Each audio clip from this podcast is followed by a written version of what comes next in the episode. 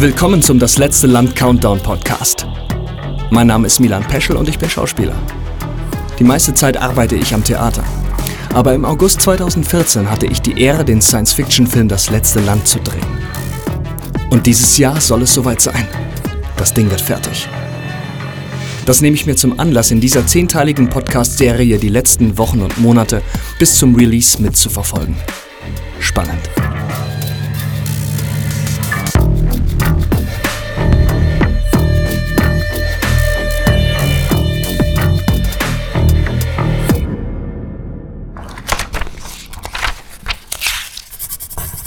Band 3. Früher war mehr analog.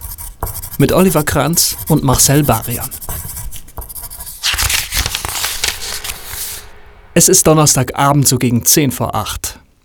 Der bisherige Tag war in den meisten Belangen etwas lästig. Zuerst musste ich mein Auto in die Werkstatt bringen, dann einen Text schreiben, der mir nicht so richtig von der Hand gehen wollte, mein Auto wieder abholen und zwischendurch wurde mir auch noch bewusst, dass der Sommer wohl langsam zu Ende geht. Ehrlich gesagt hat mich das am meisten getroffen. Umso mehr gefiel mir die angedachte Abendplanung. Marcel, ja, der Regisseur unseres Films, der dem geneigten Zuhörer und Sympathisant des Projektes mittlerweile bekannt sein sollte, hat sich bereit erklärt, mich aufzugabeln und mich zu dem geplanten Treffen mit Musiker Oliver Kranz mitzunehmen. Nicht nur die Tatsache, dass ich mich heute nicht mehr mit meinem Auto beschäftigen muss, nein, auch die Vorfreude auf dieses Gespräch macht mir ungeheuer gute Laune. Etwas nackensteif vom langen Gehocke am Computer entschließe ich mich also um kurz vor acht meinem Abendtaxi in der Hoffnung, dass die frische Luft und die Bewegung etwas Entspannung bringen, schon mal entgegenzugehen. Ich verlasse das Haus und spaziere die Straße hinunter. Aber schon nach gut 50 Metern erblicke ich Marcells Polo in die Straße einbiegen. Akt 1 Bürbach im Tal des gleichnamigen Bürbaches und Wohnsitz eines Musikers. Ich steige ein. Wir reden über Marcells etwas aufwendigen Umzug in die andere Ecke der Stadt und die vielen noch zu erledigenden Dinge, die ein solches Unterfangen mit sich bringt. Die Fahrt ist nicht weit und so parken wir gut zehn Minuten später vor dem Haus von Oliver Kranz, der uns bereits freudig strahlend auf der Treppe empfängt. Ein schlanker Mann mit großen freundlichen Augen, der uns herzlich in sein Haus bittet. Hallo, mein Name ist Oliver Kranz und meine Aufgabe bei diesem Projekt wird der finale Sound sein, die Mischung und vielleicht auch die passende Musik. Ich fühle mich sofort willkommen, ziehe vorsichtshalber meine Schuhe aus und lasse mich ins Wohnzimmer führen. Ein heller, angenehmer Raum. Man bittet mich Platz zu nehmen und während Marcel und ich so da sitzen und über Mary Shelley reden, fragt unser Gastgeber aus der Küche nach unseren Getränkewünschen. Wir verzichten zunächst auf Alkohol und nehmen kurze Zeit später unser alkoholfreies Bier entgegen. Da waren da lauter Leute und dann haben die da äh, irgendwie auch äh, Drogen genommen oder, oder zumindest Alkohol konsumiert und dann haben sie gesagt, so jetzt jeder, jeder muss sich eine Geschichte ausdenken, eine Geistergeschichte und dann wird die erzählt und dann ähm, Akt 2. Der Stand der Dinge. Akustisch gesehen. So. ja, okay. Aber jetzt sind wir ja schon total in dieser, in dieser ganzen Vorbereitungszeit und wie es dazu kam. Ich würde ganz gerne einmal, äh, um einen Bogen zu schlagen, einmal kurz äh, abklopfen, wo ihr denn jetzt gerade bei eurer Arbeit seid und dann kommen wir nochmal auf die ganzen Anfänge zurück. Ja. Also, äh, was ist denn das Letzte, was ihr jetzt am Film gemacht habt?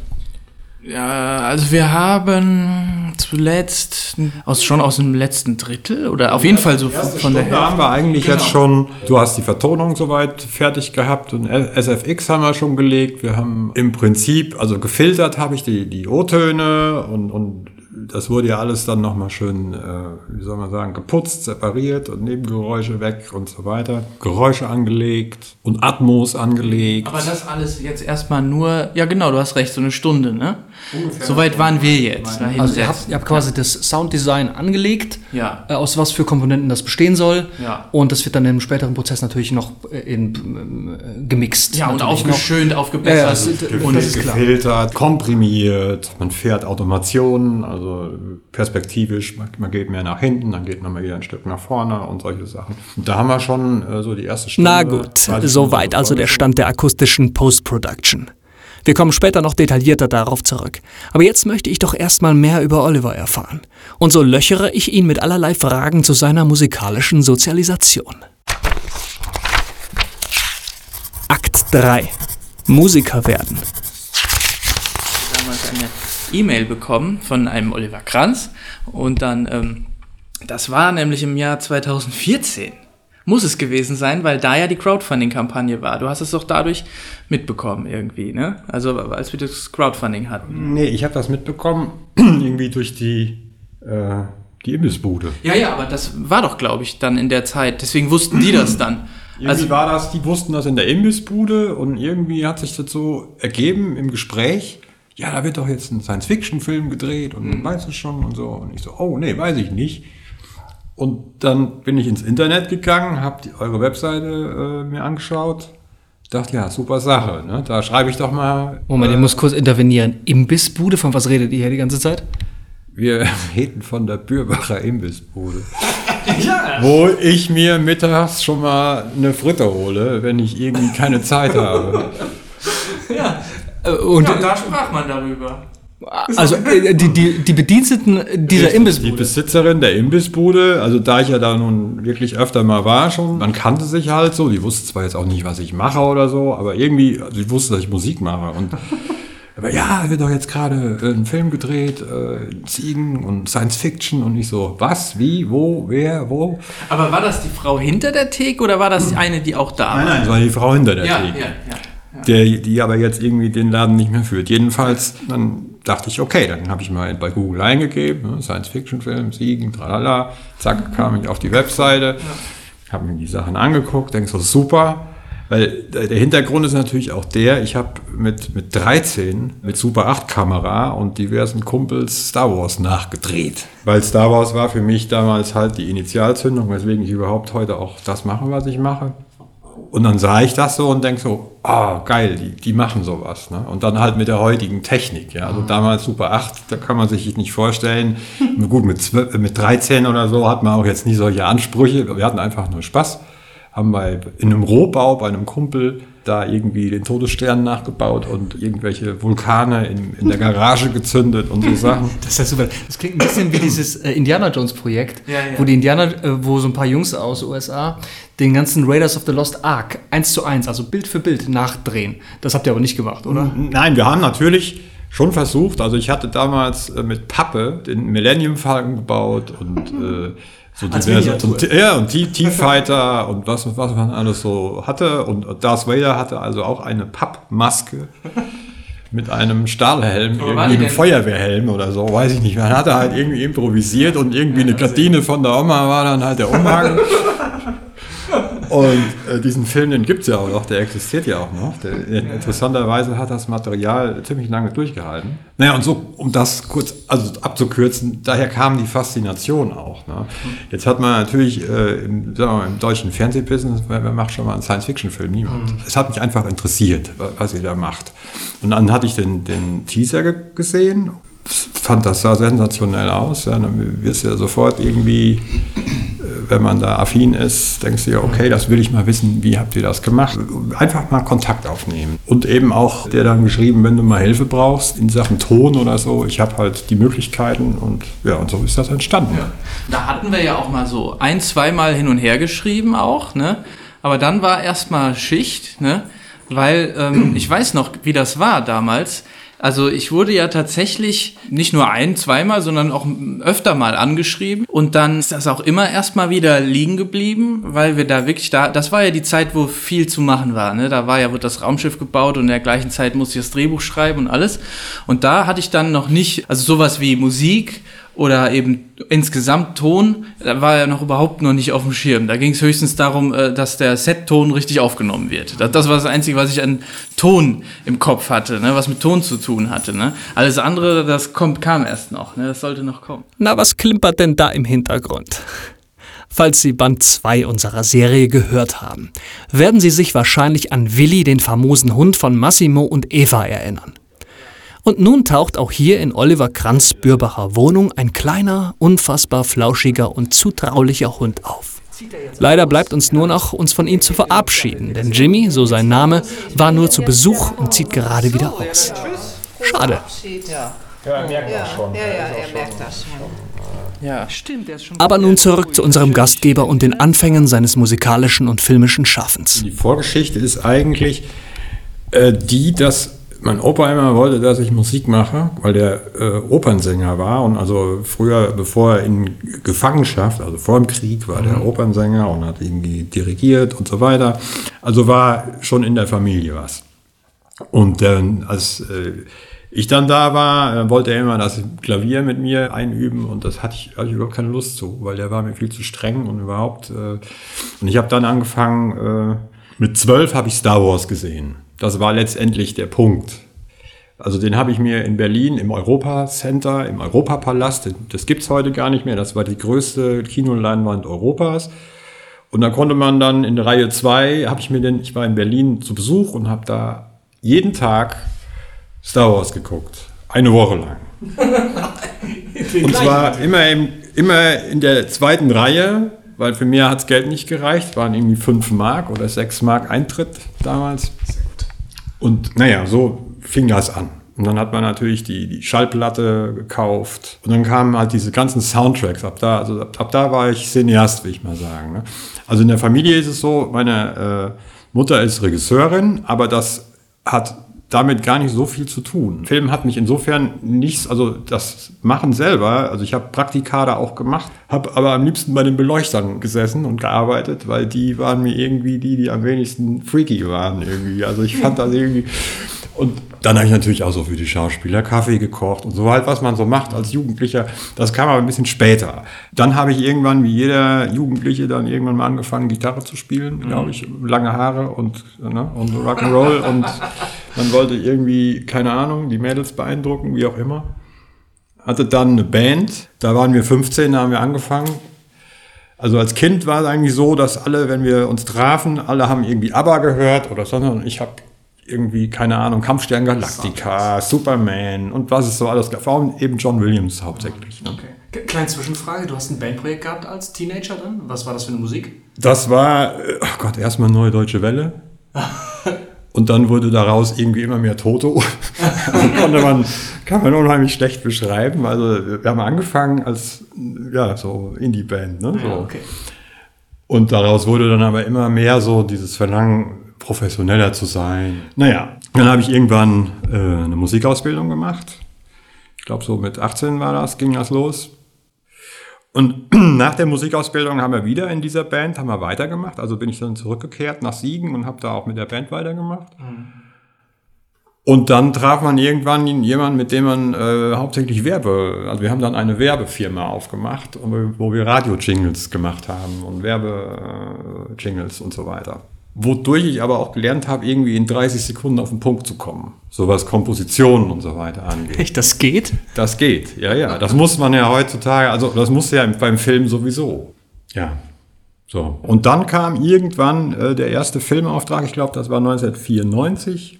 Da habe ich so, ein- so ein kleines Fernsehspiel gemacht. Und dann ging das irgendwann so peu à peu immer weiter. Und ja, und mittlerweile sind es an die 100 Filme. Ja, krass. Also du warst die ganze Zeit freiberuflich natürlich, ist man als Musiker ja für, für Genau. den Film die meiste Zeit. Äh, du sagst gerade, kam, kam der erste Fernsehfilm. Wie kommt man dazu, wenn du jetzt von Ja, Werbe... der war schon Vitamin B. Ach ja, ja, das gehört dazu, Also das, ist klar. Äh, ja, ja. Äh, muss ich ganz ehrlicherweise dazu sagen. Und das ist aber auch, darüber schäme ich mich auch nicht, weil eigentlich hast du eher sogar bei Vitamin B ein Problem insofern, weil du ja äh, viel höhere Ansprüche stellst. Weil du, du willst ja nicht, dass irgendjemand sagt, der hat es ja nur gemacht, weil.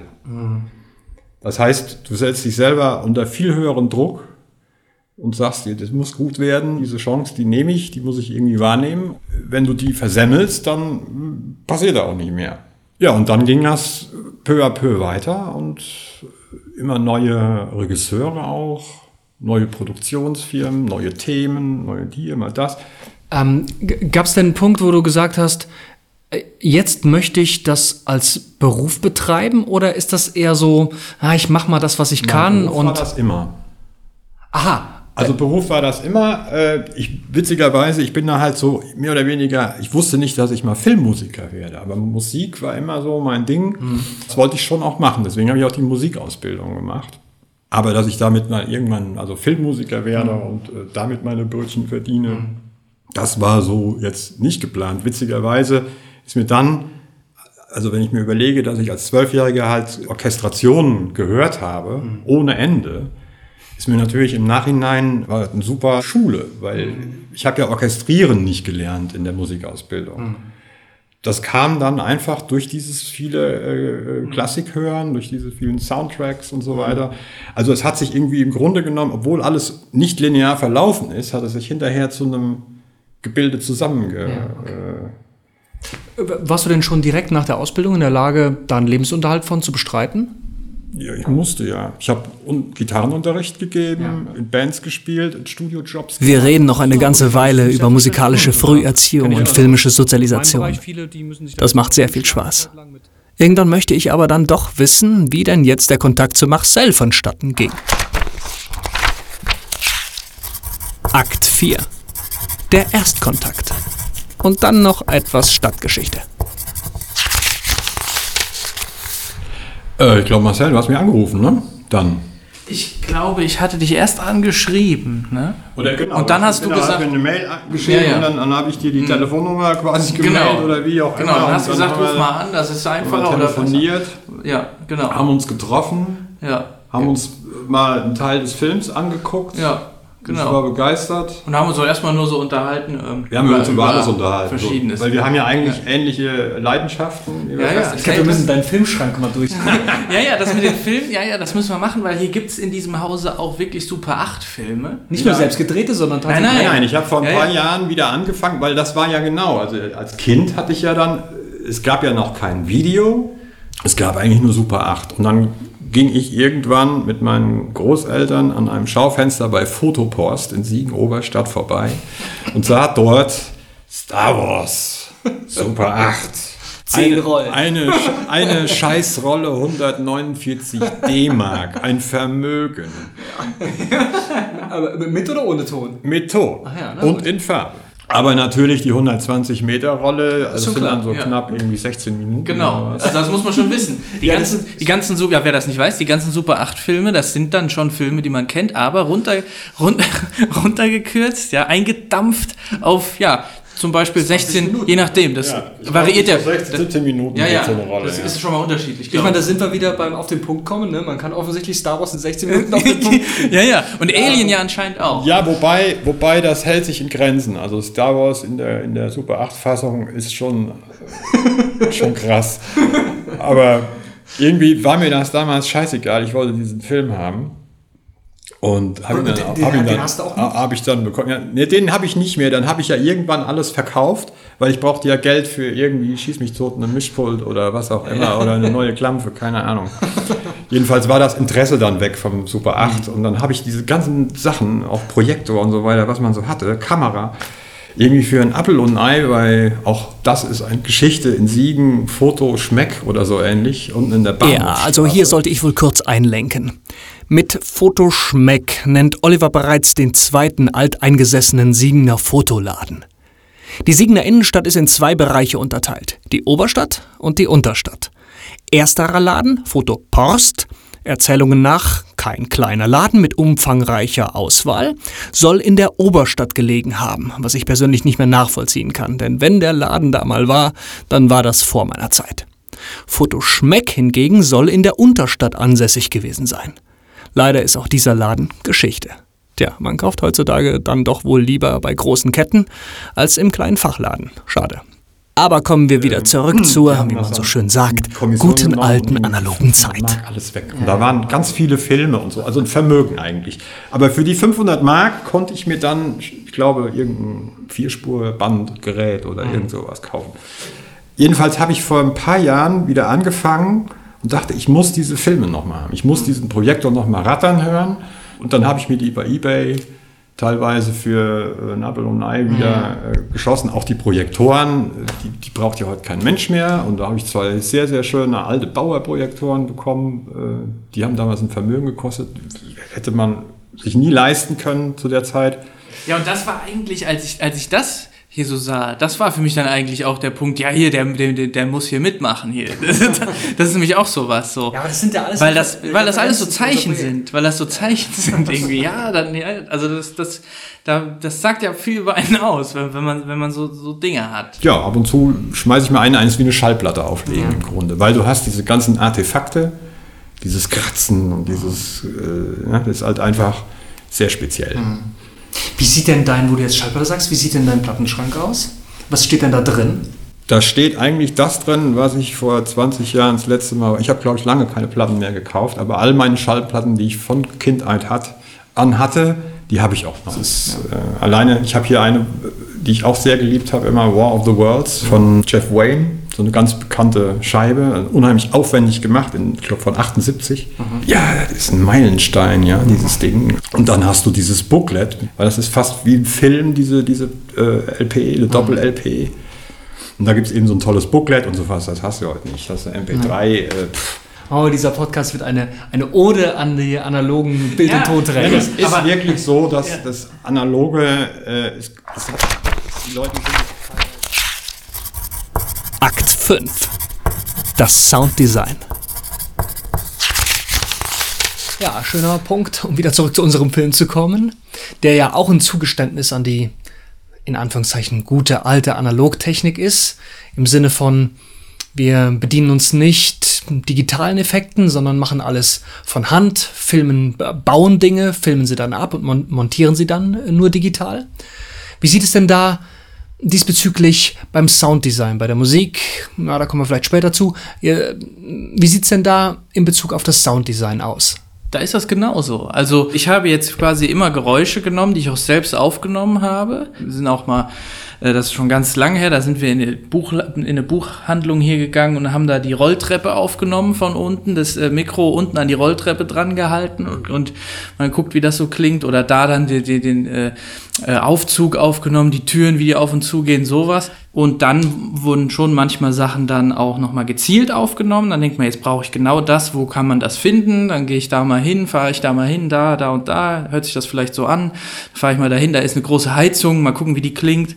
Oder der, der und der Kühlschrank oder wie auch immer so. Und das sind ja alles Sachen, also wir haben uns extra alte, ratternde, etwas kaputte, schon ein bisschen verrostete Sachen ausgesucht, auch für die Geräusche eben. Nicht nur, als wir das Raumschiff gebaut haben, aber auch bei den Geräuschen ist es so, da auch eher eben von Dingen, die dann auch quietschen und die sich ein bisschen äh, littig, würde der Siegerländer sagen, stopp. anhören. Liddisch.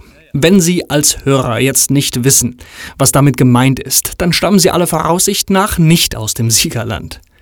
Das neckische Wort Liddisch beschreibt etwas nicht Stabiles, einfach gebautes, also was, was leicht kaputt oder wie der Saarländer sagt, Schrott geht.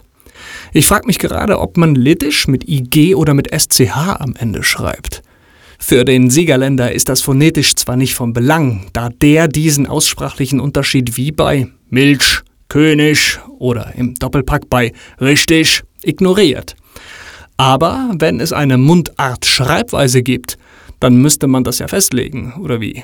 Vielleicht erörtern wir das mal in einer späteren Folge. Jetzt aber wieder zurück zum was Gespräch. über eure Inspirationen hören. Habt ihr Referenzen, was jetzt, was jetzt das Sounddesign angeht?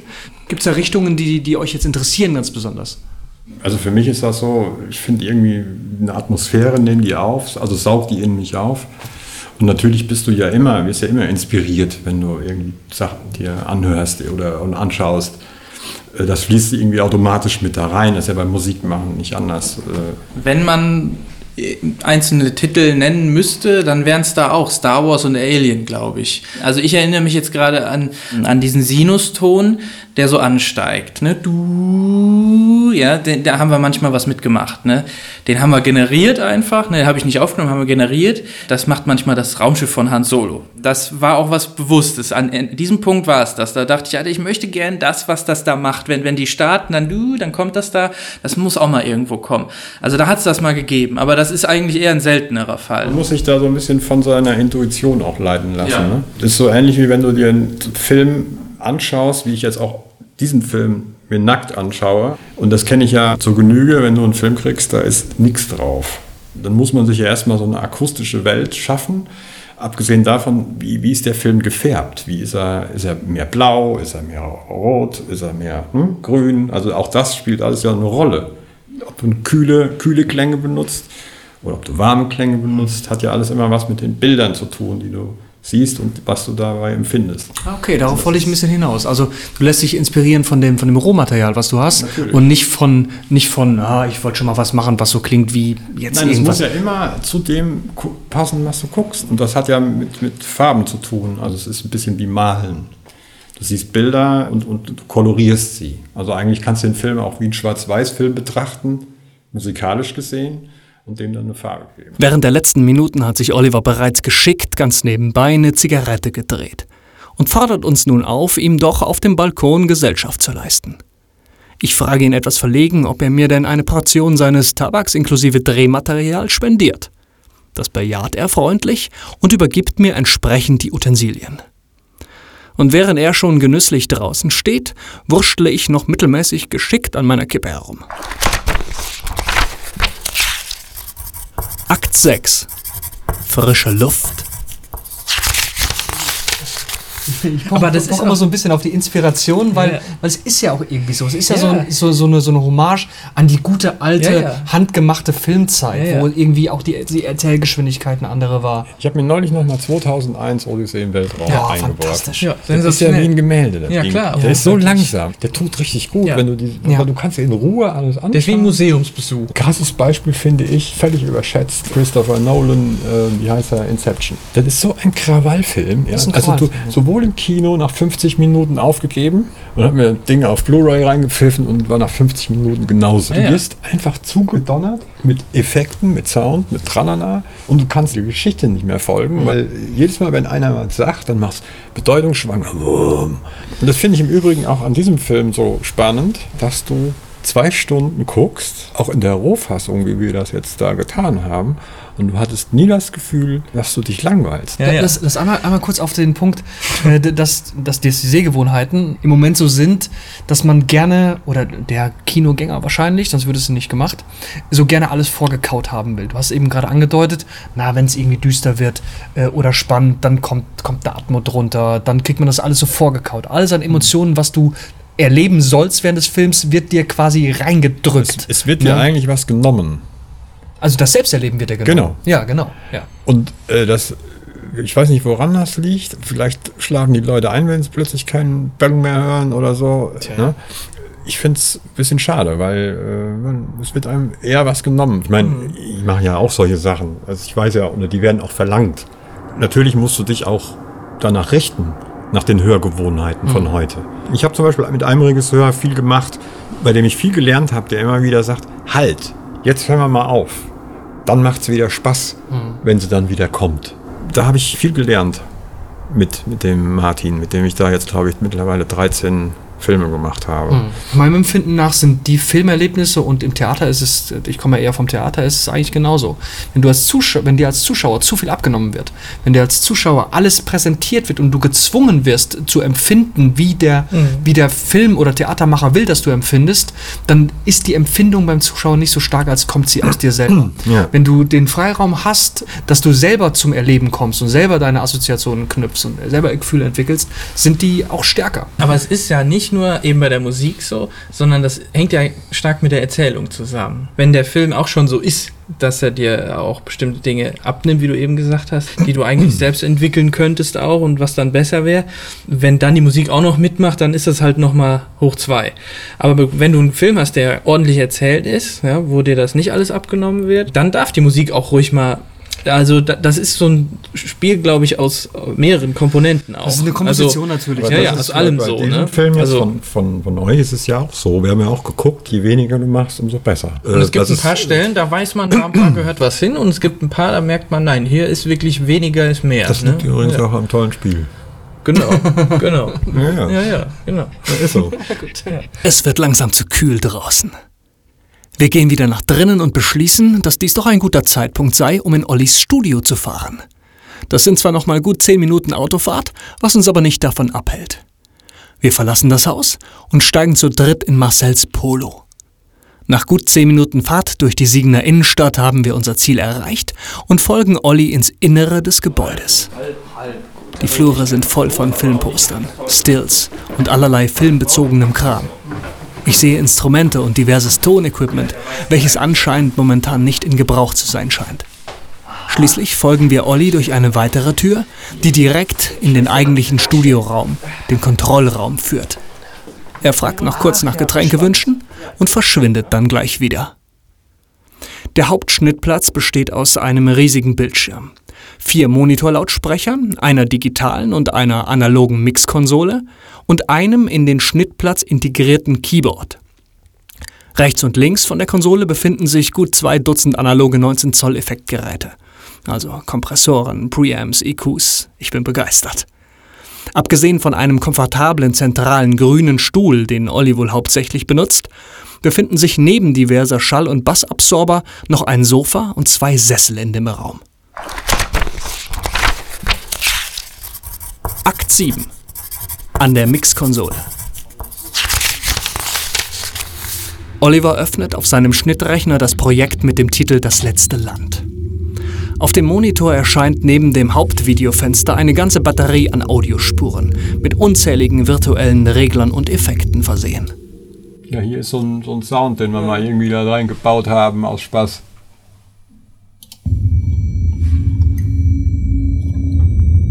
Jetzt muss ich nur erstmal gucken. Hast du gehört? Die Heizung läuft jetzt wieder normal. Ah ja.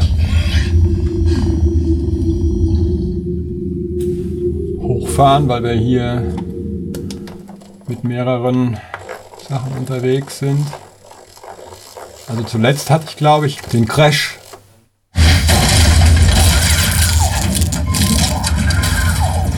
Hier sieht man auch wunderbar die Spuren, Klamotten, Requisiten, Touch, Metall, Knarz, Quietsch, Knastbrass. Knistprass Bum, Knistprass Bum 3, Wasserluft 1. Hier sieht man auch immer schön, das sind immer so die Stücke, die Marcel von der Vertonung her angeliefert hat, was wir dann hier über den Timecode dann anlegen und dann hier auf einzelne Gruppen verteilen. Also hier haben wir die Foley Master Spuren. Also wir sind hier jetzt schon bei 163 Spuren.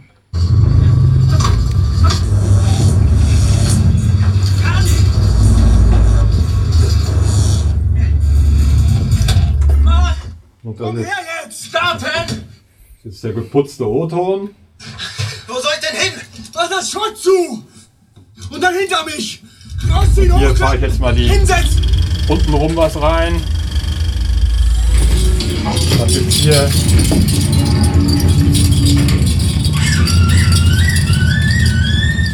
hier ist unten rum halt viel. Wenn ich zusammenfahre.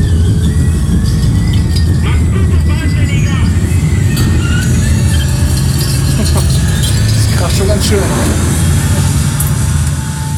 Achso, da war glaube ich noch so eine Improvisation. Haben wir immer zwischendurch mal gemacht. Also, wenn man eine Stelle hat, dann. Oder eher besser gesagt, der Olli, dann k- kribbelte es in den Fingern. Und, und dann hat er gesagt: Ja, warte mal, Kat, ich will gerade mal irgendwas machen. Nur mal zum Gucken. Und ich so: Ja, ja, mach mal, mach mal. Und dann wird schon mal irgendwas ein bisschen ausprobiert. Ja. Hier ist auch so ein Blade Runner Sound irgendwie Ja. drin. Ne?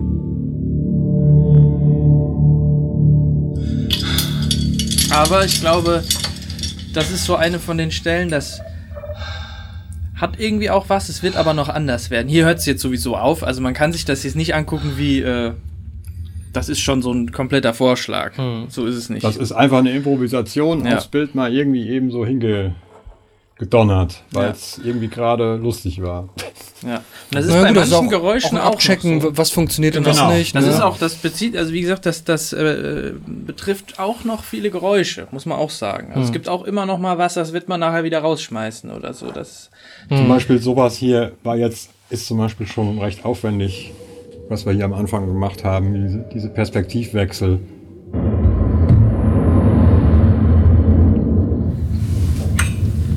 Haben wir auch mal so einen Ton reingebaut. auch hier räumlich Sachen versetzt.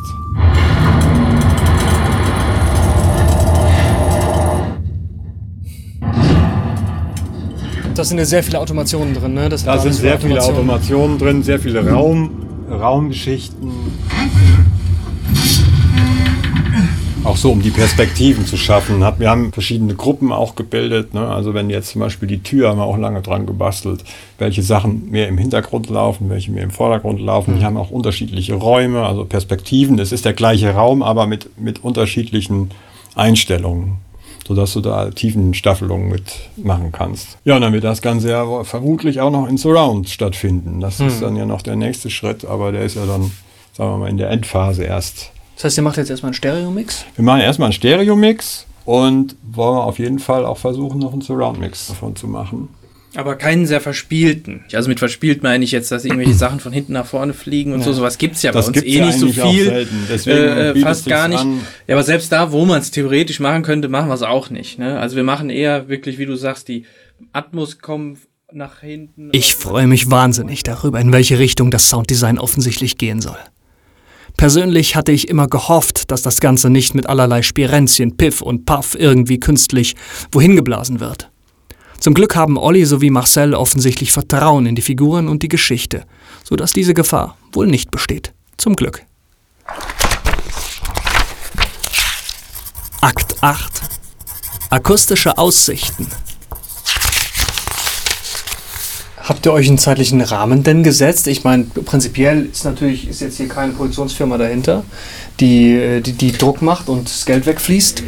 Aber der Film soll ja auch irgendwann fertig werden. Ich dränge immer ganz besonders darauf, weil ich wissen will, wann das Ding fertig wird. Jetzt machst du ja viele andere Projekte. Gibt es irgendeinen zeitlichen Rahmen, den ihr euch gesetzt habt, wann ihr jetzt, jetzt habt ihr ein bisschen Pause gemacht, weil, weil du, Olli, äh, andere Sachen gemacht hast? Ja, ich Äh, bin jetzt noch bis Oktober beschäftigt. Hm, okay. Und danach hatten wir uns vorgenommen, das Ding zu wuppen. Aber richtig Pause haben wir ja auch gar nicht gemacht, weil ich habe ja in der Zeit meinen Part weitergemacht. Ja, ne? ist klar. Und bin ja damit bis zum Ende gekommen.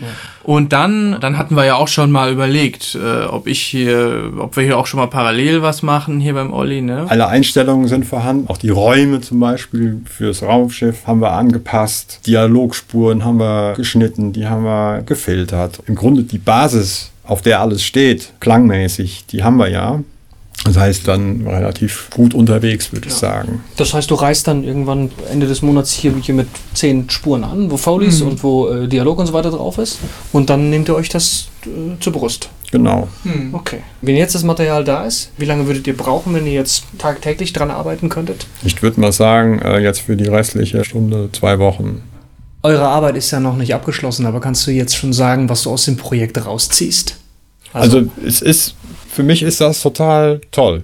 Allein schon von den Bildern her. Ich finde das alles so toll. Diese, die Bilder sind so klasse. Also, und wie jeder spielt, das ist äh, auf ganz hohem Niveau und irgendwie bin ich da glücklich, da einfach mitmachen zu können.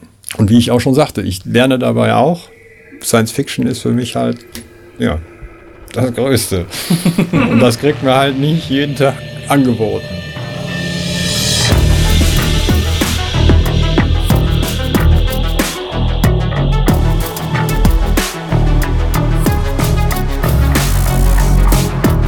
Also wenn das mal kein gutes Schlusswort ist. Der Besuch bei Olli hat mir wahnsinnig Spaß gemacht. Und ich bin froh, dass dieser Mann mit an Bord der Produktion ist. Ein paar kurze, noch unfertige Soundausschnitte haben Sie ja jetzt schon gehört. Das macht mich wieder einmal zum Abschluss dieses Bandes wahnsinnig neugierig, was denn da noch kommen mag.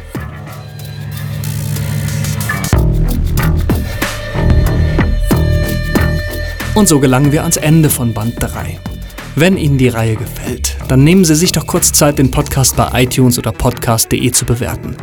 Das hilft uns enorm, den Film und auch diese Podcast-Reihe ins Bewusstsein der Leute zu heben. Vielleicht haben Sie auch Lust, sich ein wenig über das, was Sie hier hören, auszutauschen. Dann besuchen Sie doch mal die Website the-beyond.de. Dort gibt es noch ein paar mehr Infos in Bezug auf den Podcast und auch ein Forum, welches wir gerade aufbauen. Vielen Dank fürs Zuhören und bis bald zu Band 4.